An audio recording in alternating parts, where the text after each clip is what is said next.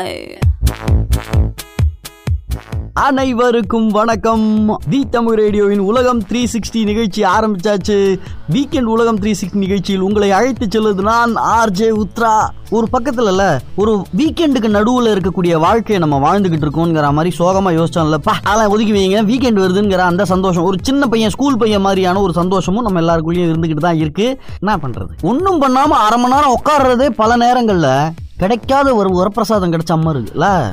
அதனால வீக்கெண்டெல்லாம் எல்லாம் கொஞ்சி கொண்டாடிடுறோம் நம்ம ஏப்ரல் இருபத்தாறுலேருந்து சிபிஎஸ்இ பத்தாம் வகுப்பு பன்னெண்டாம் வகுப்புக்கான இரண்டாம் பருவ தேர்வு அப்படின்னு அனௌன்ஸ் பண்ணிட்டாங்க. வைன் விற்பனையா அப்படின்னு கோவமா அதாவது சூப்பர் மார்க்கெட்லாம் வைன் விற்பனையா என்று அண்ணா அசாரே அவர்கள் மகாராஷ்டிராவில் ஒரே கோவம். ஃபாஸ்டேக்னு சொல்லிட்டு இந்த சுங்கச்சாவடியெல்லாம் சாலிக்கு மாதிரி ஸ்டிக்கர் ஒட்டி வண்டியில டோல் கலெக்ட் பண்ணுறாங்க இல்லையா? அதில் இருபத்தி ஆறாயிரம் கோடி ரூபாய் வசூல் டுவெண்ட்டி சிக்ஸ் தௌசண்ட் குரோர்ஸ் தலைவர் த்ரீ பாயிண்ட் ஃபைவ் பில்லியன் டாலர்ஸுக்கு மேலாடே எங்கப்பா இது வந்து மத்திய அரசு கொடுத்த தகவல் மத்திய அமைச்சர் கொடுத்த தகவல். கீழடியில அனாவசியமாக அகழாழ்வு தொடங்குவதில் தாமதம். ஏன் இந்த லேட்டு? எல்லா ஊர்லயும் எலெக்ஷன்லாம் நடந்துட்டு இருக்குங்கிறதுக்காக இவங்களை தள்ளி போட்டிருக்கீங்களா? இல்ல மழை பெஞ்சு கொட்டுதா ஊர்ல? ஒரு மழை கிடையாது வெயில் அடிக்க ஆரம்பிச்சிருச்சு. இதுக்கு நடுவில் உலக சுகாதார அமைப்பின் ஒரு அங்கமான ஒரு அக்கா வந்து அடுத்து வரப்போற கொரோனாவின் திரிபு வேரியன்ட் வந்து இன்னும் கூட கொஞ்சம் ஹெவியா இருக்கும் அப்படிங்கிற மாதிரி அனௌன்ஸ் பண்ணிட்டாங்க. ஏற்கனவே பயத்துல இருக்கும். உமைக்ரான் எல்லாம் ஒண்ணுமே கிடையாதுங்கிற மாதிரி அந்த அக்கா சொல்லியிருக்காங்க. சைனால உமைக்ரான் பாதிப்பு ஜாஸ்தியா இருக்குன்னு சொல்லி சம்பந்தமே இல்லாம திடுதுப்புன்னு ஊரடங்கு மொத்த ஊருக்கும் ஊரடங்கு போட்டு வச்சிருக்காங்க. இதெல்லாம் பார்க்கும்போது லைட்டா பயமா தான் இருக்கு. ஊபிக்கான எலெக்ஷன் அது ஆரம்பிச்சு ஓடின்னு இருக்கு ஒரு சைடுல கொஞ்சம் இந்த எலெக்ஷன் வர வரைக்கும் உங்களுக்கு வந்து டெய்லி ஒரு எலெக்ஷன் தகவல் கொடுக்குற மாதிரி இருக்கும். ஏன்னா ஒரே பாலிடிக்ஸா இருக்குன்னு ஃபீல் பண்றாதீங்க. ஏன்னா நமக்கு தெரிஞ்சிருக்கணும் நம்ம ஊர்ல. ஒரு கவுன்சிலர் எலெக்ஷனுக்குலாம் என்னென்னலாம் நடக்குது? அதே மாதிரி ஐந்து மாநில எலெக்ஷன் எப்படி வந்து மற்ற விஷயங்களை பாதிக்குது? மற்ற விஷயங்கள்லாம் இந்த ஐந்து மாநில எலெக்ஷன்ல எப்படி கனெக்ட் ஆகிருக்கு அப்படிங்கிறதெல்லாம் நம்ம தெரிஞ்சுக்கணும் இல்லையா? அதனால அதெல்லாம் அவ்வப்போது சொல்லுவேன். இந்த எலெக்ஷன் காலம் வரைக்கும் இந்த மாசம் வரைக்கும் உங்களுக்கு இதெல்லாம் நிறைய தகவல்கள் கொடுக்கப்படும். அதை தவிர நம்ம சைட் லைன் பண்ணாத நியூஸ் சில விஷயமெல்லாம் கொஞ்சம் ஆழமா பேச வேண்டியதெல்லாம் இருக்கும்ல. அதெல்லாமும் பேசலாம். பாட்டு கேட்டுவாங்க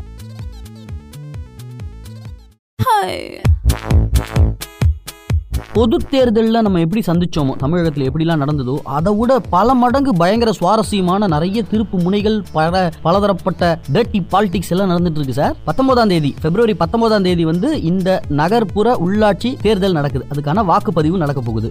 அதுல ஜென்ரலா நம்ம ஊர்ல என்ன ஆகும்னா ரெண்டு கட்சி பிரதான கட்சிகளா திமுக சைடுல ஒரு பெரிய கூட்டம் அதிமுக சைடுல ஒரு பெரிய கூட்டம். நிறைய கட்சிகள் சேர்ந்து சேர்ந்து கூட்டணியா சேர்ந்து பார்ட்டிசிபேட் பண்றது வழக்கமா இருக்கும். அதுல மூன்றாவது அணியா ஒருத்தவங்க வராங்க அப்படின்னா நம்ம அவங்கள பத்தி பேசுவோம் இல்லையா? இந்த வாட்டி அப்படி இல்லாம மூன்றாவது அணின்னு இல்லாம எட்டு முனை போட்டியா இருக்கு. திமுக டிஎம்கேல வந்து காங்கிரஸ் கம்யூனிஸ்ட் போன்றவர்கள் கூட்டணியை மாற்றாமல் அதே கூட்டணியில இருந்தாலும் அவங்கெல்லாம் பல பேர் அதிருப்தியா இருக்கிறதா சொல்றாங்க. ஏன்னா இடங்கள் ரொம்ப கம்மியா கொடுத்துருக்காங்க அப்படின்னு சொல்றாங்க. இந்த சைட்ல அதிமுகல பொது தேர்தலில் இருந்த பாதி கூட்டணி இப்ப இல்ல. பாஜக அதிமுக கூட இல்ல. இந்த தேர்தலில் பன்னெண்டாயிரத்தி எண்ணூத்தி இருபத்தி ஆறு அதாவது twelve thousand eight hundred and twenty six நகர்ப்புற உள்ளாட்சி பதவிகளுக்கான பிரதிநிதிகளை வந்து தேர்வு பண்றது தான் இந்த எலெக்ஷன் எவ்வளவு நம்பர் ஆஃப் கேண்டிடேட்ஸ் அதுல எத்தனை பேரை ரிஜெக்ட் பண்ணிட்டாங்க எத்தனை பேர் வந்து அனப்போஸ்டா யாருமே எதிர்க்காம ஆல்ரெடி வின்னுங்கிற மாதிரி டிக்ளேர் பண்ணி இதெல்லாம் அப்பப்போ நான் உங்களுக்கு சொல்லியிருக்கேன். ஸோ நம்பர் சொல்லி உங்களுக்குனா குழப்ப விரும்பல. ஆனா இந்த தேர்தலில் சுமார் ரெண்டு புள்ளி ஏழு அஞ்சு கோடி அதாவது ரெண்டே முக்கால் கோடி வாக்காளர்கள் இந்த வாட்டி வாக்குப்பதிவு பண்ண போறாங்க. திமுகவில் நிறைய இடங்கள் கூட்டணி கட்சிகளுக்கு கொடுக்கப்படல.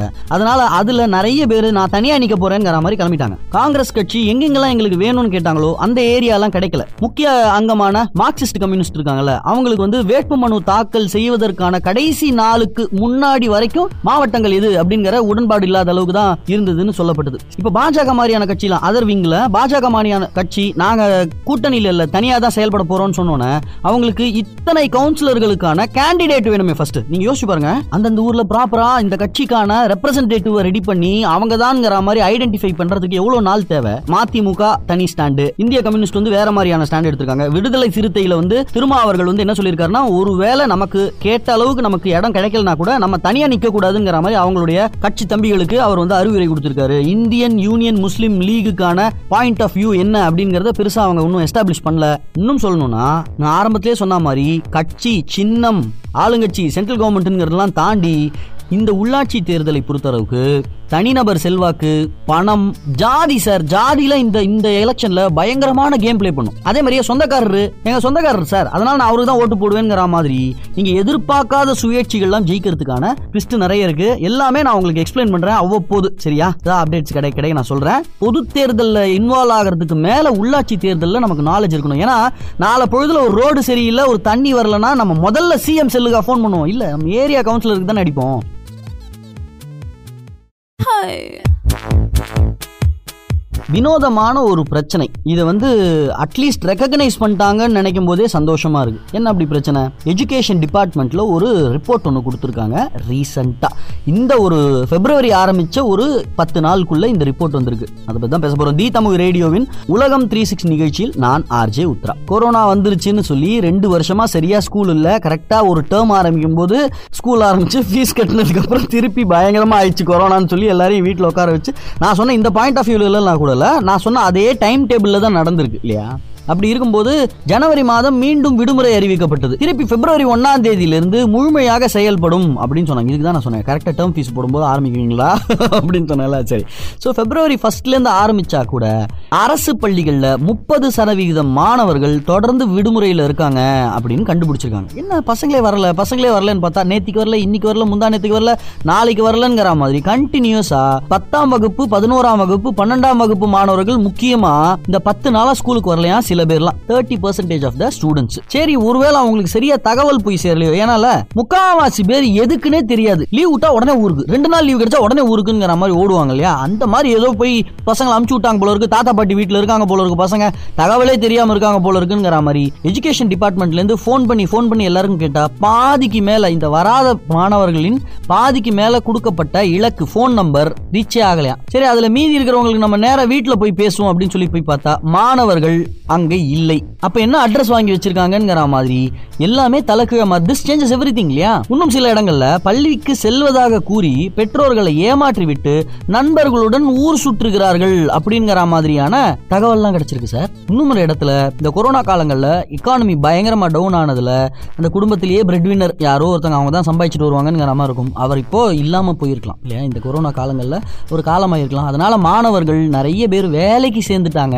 தினக்கூலிக்கு வேலைக்கு சேர்ந்துருக்காங்க. பெற்றோர்கள் மாணவர்களை குழந்தைகளை வீட்டில் இருக்கிற குழந்தைகளை வேலைக்கு அனுப்புகிறாங்கிற மாதிரி விதவித விதமா ரிப்போர்ட் சார் சும்மா ஒரு ரெண்டு வருஷம் லீவ் விட்டாங்க கொரோனா பேண்டமிக் வந்தது அதுக்கப்புறம் திருப்பி நம்ம ரெண்டு வருஷம் படிப்பு போச்சு. அப்படி கிடையாது சார் எவ்வளவு இன்டெப்தான சேஞ்சஸ் பாருங்க. அப்பாவே போயிட்டாருன்னா திக்குமுக்க ஆடி போயிடும். இவங்கெல்லாம் என்ன பேங்க்ல ஒரு பத்து லட்ச ரூபாய்க்கு அஞ்சு லட்ச ரூபாய்க்கு எஃப்டி போட்டு வச்சிருப்பாங்கன்னு நினைக்கிறீங்களா? இல்ல உண்டான வாழ்க்கை நடத்துறதுக்கே கடன் வாங்கி வச்சிருப்பாங்க. இது ஒரு பக்கம். இன்னொரு சைடுல இந்த விவரமெல்லாம் எதுவுமே இல்லாம திருப்பி எப்படி ஒரு நாலு நாள்ல ஸ்கூல் லீவ் விட்டுருவாங்கடா.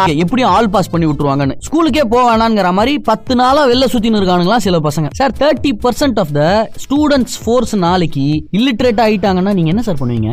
ஏதோ ஒரு பிரச்சனைனால. இது இந்த மாநிலத்துக்கே பெரிய பிரச்சனை ஆயிடாதா?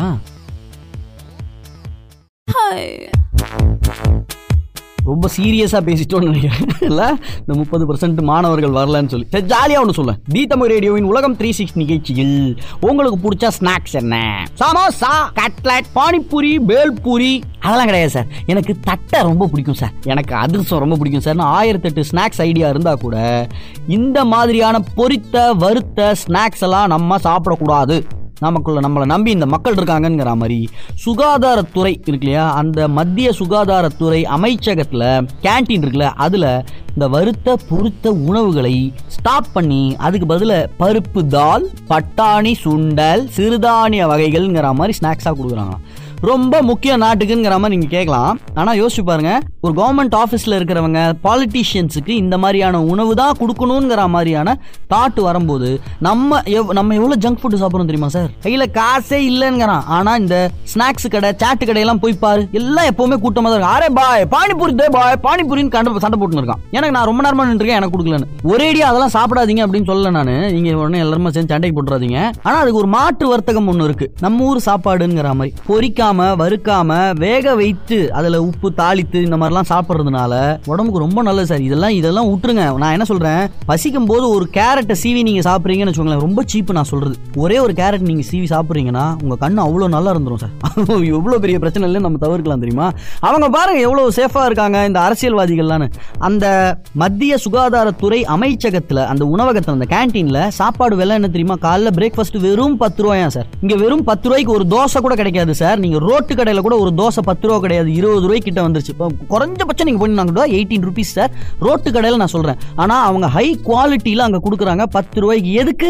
என்ன கிட்ட இருந்து டேக்ஸ் வாங்கி எதுக்கு சார் அவங்களுக்கு பத்து ரூபாய்க்கு அரசியல்வாதிக்கு பத்து ரூபாய்க்கு தோசை கொடுக்குறீங்க இட்லி கொடுக்குறீங்க பொங்கல் கொடுக்குறீங்க. ஒரு பிளேட் பொங்கலே பன்னெண்டு ரூபா தானா? என்ன அநியாயம் பாருங்க. மத்தியான சாப்பாடு ஃபுல் சாப்பாடு சார் ஒரு பாயசத்தோட இருக்கும் அது வெறும் நாற்பது ரூபாய் தானா? யாருக்கு எதுக்கு மானியம்? எனக்கே புரியல. அவங்களாம் சவேரா ஹோட்டல் மாதிரியான ஃபைவ் ஸ்டார் ஹோட்டல்ஸ்லயே போய் பிரீமியம் ஃபுட் வாங்கி சாப்பிட்ற அளவுக்கு பணம் வச்சிருக்காங்க. அவங்களுக்கு எது இந்த இருபத்தஞ்சு ரூபாய்க்கு பத்து ரூபாய்க்கு நாற்பது ரூபாய்க்கு எல்லாம் சாப்பாடு? அவங்க கிட்ட தான் ஜாஸ்தி சார்ஜ் பண்ணணும் இவ்வளவு பெரிய பணக்காரங்களுக்கு எதுக்கு சார் மானியம்? பாரு நான்லாம் வந்து எங்க வீட்டுலாம் ரேஷன் கார்டு வந்து எச்சு முத்திரை குத்தி வச்சிருக்கோம். அரிசி வாங்குற அளவுக்கு எங்ககிட்ட காசு இருக்கு. அதை வேற யாராவது ஒரு நம்ம விட்டு கொடுத்தா வேற யாராவது ஒரு ஏழை வாங்கிட்டு போவான்னு சொல்லி சிலிண்டர்ல இருந்து கேஸ் சிலிண்டர்ல இருந்து ரேஷன் கார்டுல இருந்து எல்லாத்தையும் மானியத்தை கேன்சல் பண்ணி வச்சிருக்காரு எங்க அப்பா. ஆனா கோடான கோடி ரூபாய் சம்பாதிக்கக்கூடிய அப்படி சொல்லாமான்னு தெரியல ஆனால் கோடான கோடி ரூபாய் வச்சிருக்கிற அரசியல்வாதிகளுக்கு மத்தியானம் full meals full tight super high quality meals வெறும் நாற்பது ரூபாயா சார் எதுக்கு அந்த மானியம் அங்கே போகுது?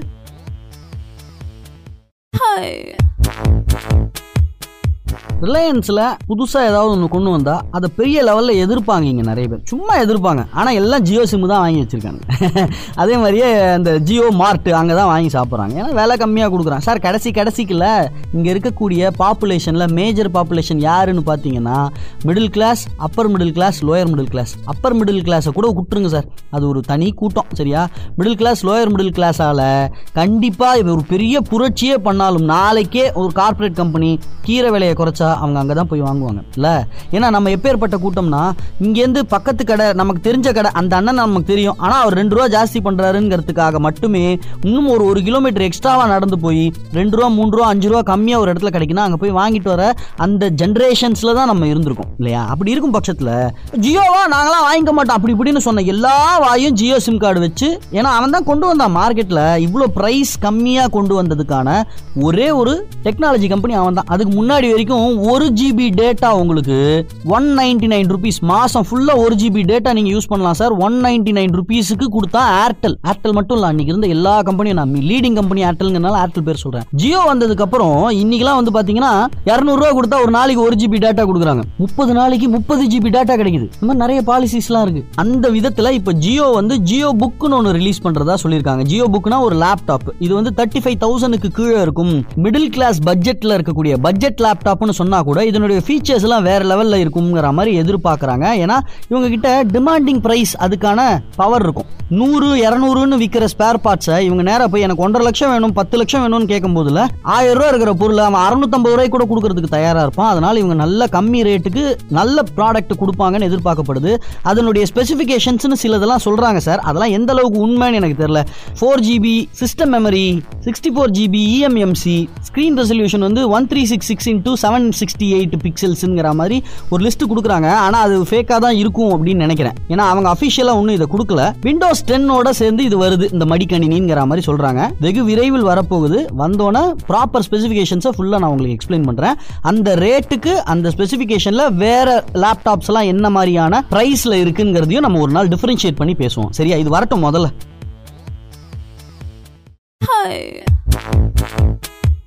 உங்களில் எத்தனை பேர் நான் சொல்கிறதுக்கு இப்போ சொல்ல போகிற விஷயத்துக்கு ஒத்துக்க போகிறீங்க எத்தனை பேர் சண்டை பட போகிறீங்கன்னு தெரில ஆனால் நான் ப்ராக்டிக்கல் நான் நிறைய பேரை மீட் பண்ணுறேன் சார். நான் உங்களுக்கு தான் தெரியுமே. நான் ஒரு பதினஞ்சு வருஷமாக இந்த மீடியா இண்டஸ்ட்ரியில் இருக்கிறதுனால நிறைய பேர்கிட்ட பேசுகிறதுக்கான ஆப்பர்ச்சுனிட்டி நீங்கள் எதிர்பார்க்க முடியாத மாதிரியான வித்தியாச வித்தியாச இண்டஸ்ட்ரியில் கொஞ்ச நாள் முன்னாடி சொன்னேன். நான் வந்து துபாயில் வந்து ஒரு வாட்டி புல்லட் ப்ரூஃப் கிளாஸ் செய்கிற ஒரு கம்பெனியில் ஒருத்தரை பார்த்தேன் நான். அவர் வந்து என்கிட்ட பேசினார். அவர் நம்ம லிசனர் அப்படிங்கிற மாதிரி சொல்லியிருந்தார் அப்போ. அப்போது வினோதமான சில தகவல்கள்லாம் உங்களுக்கு தெரிய வரும். இத்தனை பேர்கிட்ட இத்தனை வருஷமா பேசிக்கிட்டு இருக்கிறதுனால ஒரு விஷயம் ரொம்ப ஸ்ட்ராங்கா சொல்றேன் சார். டிப்ளமா முடிக்கிறாங்கல்ல பசங்க. அந்த டிப்ளமா முடிக்கிற பசங்களுக்கு பிராக்டிக்கல் நாலேஜ் வந்து ரொம்ப ரொம்ப ஜாஸ்தியா இருக்கு சார். எம்இ படிக்கிறவங்களுக்கு அவ்வளவு பிராக்டிக்கல் நாலேஜ் இருக்குமான்னு எனக்கு தெரியாது. ஆனா பிஇ படிக்கிறவங்களுக்கு கண்டிப்பா அந்த பிராக்டிக்கல் நாலேஜ் கொடுக்கறது இல்ல காலேஜஸ் நீங்க ஐஐடி மாதிரியோ இல்ல எக்ஸ்எல்ஆர்ஐ மாதிரியோ சில காலேஜஸ் எல்லாம் இங்க கொண்டு வந்து நீட்டக்கூடாது. நான் சொல்றது ஜென்ரலா நல்ல லஞ்ச் போடுவாங்கிற மாதிரி எத்தனையோ காலேஜ்ல சேர்த்து விடுறாங்களா பசங்கள. அந்த மாதிரி இடங்கள் இடங்கள்ல படிக்கக்கூடிய பிஇ பசங்களுக்கு படிச்சு முடித்தோன்னே கான்செப்ட்ஸும் மனசுல ஏறி இருக்குமாங்கிறதுல சந்தேகம் இல்லை. நல்லா படிக்கிற பசங்க கண்டிப்பா கான்செப்ட் ஸ்ட்ராங்கா இருப்பாங்க. ஆனா பிராக்டிக்கலி பயங்கர வீக்கா இருக்காங்க. அதே டிப்ளமா முடிக்கிற பசங்களுக்கு இறங்கி ஒரு கான்செப்டை ப்ராக்டிக்கலா கண்ணு மூடினாடி பண்ண தெரியும் சார் அது மெக்கானிக்கலா இருக்கட்டும் சிவிலாக இருக்கட்டும் எலக்ட்ரிக்கலாக இருக்கட்டும் என்ன இண்டஸ்ட்ரி வேணாலும் சொல்லுங்க. அவங்க டிப்ளமா பண்ணியிருந்தாங்கன்னா அவங்களுடைய ப்ராக்டிக்கல் நாலேஜ் இண்டஸ்ட்ரியல் ஸ்டாண்டர்டுக்கு இருக்கு. அதே பி பேச்சுலர் இன் இன்ஜினியரிங் பண்றீங்கன்னா அவங்களுக்கான தியரிட்டிக்கல் பேஸ் பண்ண நாலேஜ் ஜாஸ்தியாக இருக்கு. இப்போ எனக்கு தெரிஞ்சு என்ன தெரியுமா பண்ணும்? பத்தாப்பு முடிச்சோடனே பசங்களுக்கு என்ன இண்டஸ்ட்ரி பிடிச்சிருக்கோ அதில் கொண்டு போய் டிப்ளமாவில் சேர்த்து விட்டுருணும் சரியா? மெக்கானிக்கலோ இல்லை எலக்ட்ரிக்கலோ கம்ப்யூட்டர் சயின்ஸோ டிப்ளமாவில் சேர்த்து விட்டுருணும் சார். மூணு வருஷம் படிப்பானா? படிச்சு முடிச்சோன்னா லேட்டரல் என்ட்ரியில் பிஇ சேர்த்து விட்டுருங்க செகண்ட் இயர்லேருந்து அப்போ அவனுக்கு தியரிட்டிக்கலாக இது எங்கேருந்து ஆரம்பிக்குதுன்னு புரியறதுக்கு முன்னாடியே ப்ராக்டிக்கலாக தெரிஞ்சிருக்கும். ப்ராக்டிக்கலாக தெரிஞ்ச ஒரு பையன் தியரிட்டிக்கலாக படிக்கிறானா? ஓ இதனால தானாங்கிற மாதிரி. நான் நாலு பொழுது ஒரு சயின்டிஸ்ட் கூட ஆகிடுவான் சார். ஸோ இப்பேற்பட்ட ஸ்டூடெண்ட்ஸ் வெளில வரும்போது அவங்களுக்கு ஏன் பெரிய பாதிப்பு இல்லைன்னா முக்காவாசி பேர் கோர் இண்டஸ்ட்ரியை விட்டுட்டு சாஃப்ட்வேர் கம்பெனி கம்பெனிக்கு தான் போறாங்க. சாஃப்ட்வேர் கம்பெனில அவன் என்ன எதிர்பார்க்கறான்? நீ மெக்கானிக்கலா சிவிலா எலக்ட்ரிக்கலா எல்லாம் கிடையாது. எந்த வருஷமும் நாலு வருஷத்துல எந்த செமிஸ்டர்லயும் கப்பு இல்லாம அறுபது பர்சன்ட்டுக்கு மேல இருந்தா அவனை வேலைக்கு எடுக்க போறான். ஒரு மூணு மாசம் ட்ரைனிங் கொடுத்து ஒன்னு அவனுக்கு என்ன மாதிரி வேணுமோ அந்த மாதிரி மாத்திக்க போறான். அப்படி நீ படிச்சதெல்லாம் வேஸ்ட்ல ஆனா இதெல்லாம் சொல்றது ரொம்ப ஈஸி செய்யறது எவ்வளவு கஷ்டம் தெரியுமா? அப்படின்னு நீங்க கேட்கலாம். நான் வந்து ஏழாம் கிளாஸ் படிக்கும்போது சவுண்ட் இன்ஜினியர் ஆகணும் மீடியா இண்டஸ்ட்ரிக்குள்ள வரணும்னு ஆசைப்பட்டேன். டுவெல்த் முடிஞ்சோன்னே சவுண்ட் இன்ஜினியரிங் படித்தேன் அதுக்கப்புறம் சவுண்ட் இன்ஜினியராக ஸ்டுடியோலாம் ஒர்க் பண்ணேன். அதுக்கப்புறம் கிரியேட்டிவ் இண்டஸ்ட்ரிக்குள்ள ரேடியோக்குள்ள வந்தேன் இன்னி வரைக்கும் இருக்கேன். அதனால I think I hold that authority to say சரி திருவள்ளூர் இதை பத்தி என்ன சொல்றாருன்னு பார்ப்போம். பாட்டு கேட்டுவாங்க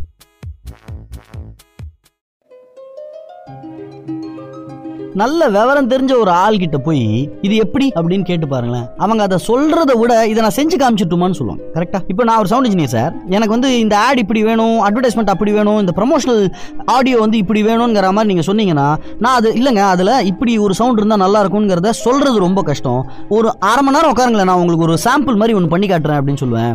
செயல்தான் ஈஸி அப்படின்னு ஃபீல் பண்ணலாம் வென் எப்போ உனக்கு பிடிச்ச இண்டஸ்ட்ரி ரொம்ப ரொம்ப பிடிச்ச இண்டஸ்ட்ரியில் பிடிச்ச வேலையை நீ பார்த்தனா சொல்கிறதெல்லாம் டைம் வேஸ்ட்டு சார் செஞ்சே காமிச்சிடலாம். இதை பற்றி வள்ளுவர் சொல்ல வள்ளுவர் என்ன சொல்கிறாருன்னா ஏன் எல்லாரும் நல்லவங்களா இருக்கலாமே? ஏன் எல்லாரும் இவ்வளோ கோவப்படுறாங்க? அப்படின்னு கேஷுவலாக சொல்கிறது ரொம்ப ஈஸி நான் எப்பவுமே கோவப்பட மாட்டேன் சார் சில நேரங்களில் கொஞ்சம் அப்படியே கோவப்பட்டுருவேன் அந்த சில நேரங்களில் கோவப்படாமல் இருக்கிறவன் தான் பொறுமைசாலி இல்லையா? அதுதான் வள்ளுவர் சொல்கிறாரு ஆனால் சொல்கிறது ரொம்ப ஈஸி செய்யறது கஷ்டம் அப்படிங்கிறதுக்கு வள்ளுவர் ஒரு குரல் சொல்லியிருக்காரு. அதான் இப்போ சொல்ல போகிறேன் அறுநூத்தி அறுபத்தி நான்காவது குரல். சொல்லுதல் யாருக்கும் எளிய அறியவாம் சொல்லிய வண்ணம் செயல். இச்செயலை இவ்வாறு செய்வது செய்து முடிக்கலாம் என்று சொல்லுதல் எவருக்கும் எளிமையானவாம். அதையே சொல்லியபடி செஞ்சு காட்டுறது செய்து முடித்தல் அரியன அப்படிங்கிறது. தட் இஸ் அரிய வகை ஜீவிங்கிற ரேஞ்சுக்கு சொல்றாரு. உங்களுடைய பசங்க செயல் வீரர்களா இருக்கணும். நீங்களே செயல் வீரரா இருக்கணும்னா உங்களுடைய பசங்க செயல் வீரரா இருக்கணும்னா உங்களுக்கு நீங்க செய்யற காரியங்கள் உங்களுக்கு பிடித்து செய்யற காரியமா இருந்தா ரொம்ப ரொம்ப ஈஸியா நம்ம செயல் வீரராக ஆயிடலாம் சார். இல்லாட்டி சொல் வீரர் தான் இருக்க முடியும். அப்லோடு அப்படின்னு சொல்லிட்டு ஒரு வெப் சீரிஸ் அதை பற்றி தான் பார்க்க போகிறோம் தி தமிழ் ரேடியோவின் உலகம் த்ரீ சிக்ஸ்டி நிகழ்ச்சியில் நான் ஆர்ஜே உத்ரா. இந்த மெட்டாவேர்ஸ் எல்லாம் நம்ம இப்போ கொஞ்ச நாளாக பேசியிருக்கோம் இல்லையா? மெட்டாவேர்ஸ் பற்றி நான் ஒரு அஞ்சாறு வருஷம் முன்னாடியே வந்து ஒரு தனியார் வானொலியில் பேசியிருக்கேன். ஸ்பீல்பர்க் படமெல்லாம் இருக்குது அதை பற்றி ஆனால் இப்போ ரீசெண்டாக ஃபேஸ்புக் மெட்டான்னு பேர் வச்சதுக்கப்புறம் இதை பற்றி பெருசாக நிறைய பேர் பேசுகிறாங்க இல்லையா? இந்த மெட்டாவேர்ஸ் பேஸ் பண்ண சூப்பரான ஒரு வெப் சீரிஸ் தான் நான் சொல்லக்கூடிய இந்த அப்லோடு அப்படிங்கிற வெப் சீரிஸ் இதில் யார் யாரெல்லாம் நடிச்சிருக்காங்க? அதெல்லாம் ரொம்ப பெரிய ஹீரோ ஹீரோயின்ஸ் எல்லாம் கிடையாது. ஃபர்ஸ்ட் சீசன் மட்டும்தான் வந்திருக்கு. ரொம்ப அருமையாக இருக்கும். வித்தியாசமான ஒரு கான்செப்டாக இருக்கும். என்னதுன்னா ஒருத்தர் வந்து அகால மரணம் அடையறதுக்கான ஒரு தருவாயில் இருக்காங்கன்னா நீங்கள் போயிட்டு அவங்களுக்கான பேமெண்ட் ஒன்று இருக்கு சார் அந்த பேமெண்ட்டை கொடுத்து நீங்கள் சைன் பண்ணிக்கிட்டீங்கன்னா அவங்களுடைய பிரெயினை மட்டும் காப்பாற்றி பிடிச்சி வச்சுப்பாங்க. அந்த பிரெயினுக்கு சில ஸ்டிமுலேஷன் கொடுப்பாங்க. ஸோ தட் அவங்களுக்குன்னு ஒரு உலகம்ங்கிற மாதிரி அதில் வாழலாம். அந்த உடம்பு கிடம்பு எதுவுமே இருக்காது. வெறும் பிரெயின் ஆக்டிவிட்டி மட்டும் தான் அவங்க க்ளோஸாக வாட்ச் பண்ணிச்சிடும். ஒரு பொட்டி மாதிரி ஒன்று வச்சுப்பாங்க. அதில் அந்த பிரெயின் இருக்கும். அதில் ஃபுல்லாக வயர்டாக இருக்கும். அந்த பிரெயின் எப்படி நினச்சிக்கோன்னா அதே உடம்பு அதே உயிரோட தனியாக ஒரு மெட்டா வேர்ல்டுல வாழறதுக்கான ஆப்ஷன்ஸ் கொடுப்பாங்க. அதே மாதிரியே இதே மாதிரி நிறைய பேர் பிரெயின்ஸுக்கு அந்த ஃபெசிலிட்டி அவைல் பண்ணியிருப்பாங்களா அப்லோடு ஃபெசிலிட்டி அதனால அது ஒரு பெரிய ஃபைவ் ஸ்டார் ஹோட்டல் மாதிரி இருக்கும். அதுலயே வந்து கொஞ்சம் கம்மி காசு கொடுத்தவங்களுக்குலாம் வந்து பார்த்தீங்கன்னா இந்த ஊருக்குலாம் கோயிலுக்குலாம் போகும்போது சின்ன சின்ன ஹோட்டல்லாம் பக்கத்தில் தங்கியிருப்போம்ல அந்த மாதிரி இருக்கும். அதே ப்ரீமியம் செக்மெண்ட் இந்த ராஜாக்கள் பெரிய பெரிய கம்பெனியோட ஓனர்கள் அவங்களுக்குலாம் வந்து பார்த்தீங்கன்னா செவன் ஸ்டார் ஹோட்டல் மாதிரி இருக்கும். இப்படி அவங்க வாழ்ந்துட்டு இருப்பாங்க.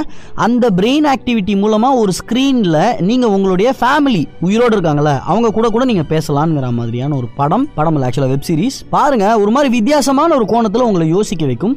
ஃப்யூச்சரில் இன்னைக்கு இல்லை ஆனால் இன்னிலேருந்து ஒரு ஐம்பது அறுபது வருஷத்தில் இது பாசிபிளாக கூட இருக்கலாம். யாருக்கு தெரியும்? அப்லோட் அப்படிங்கிறது தான் இந்த வெப் சீரிஸ் பேர். அமேசான் ப்ரைமில் அவைலபிளாக இருக்குது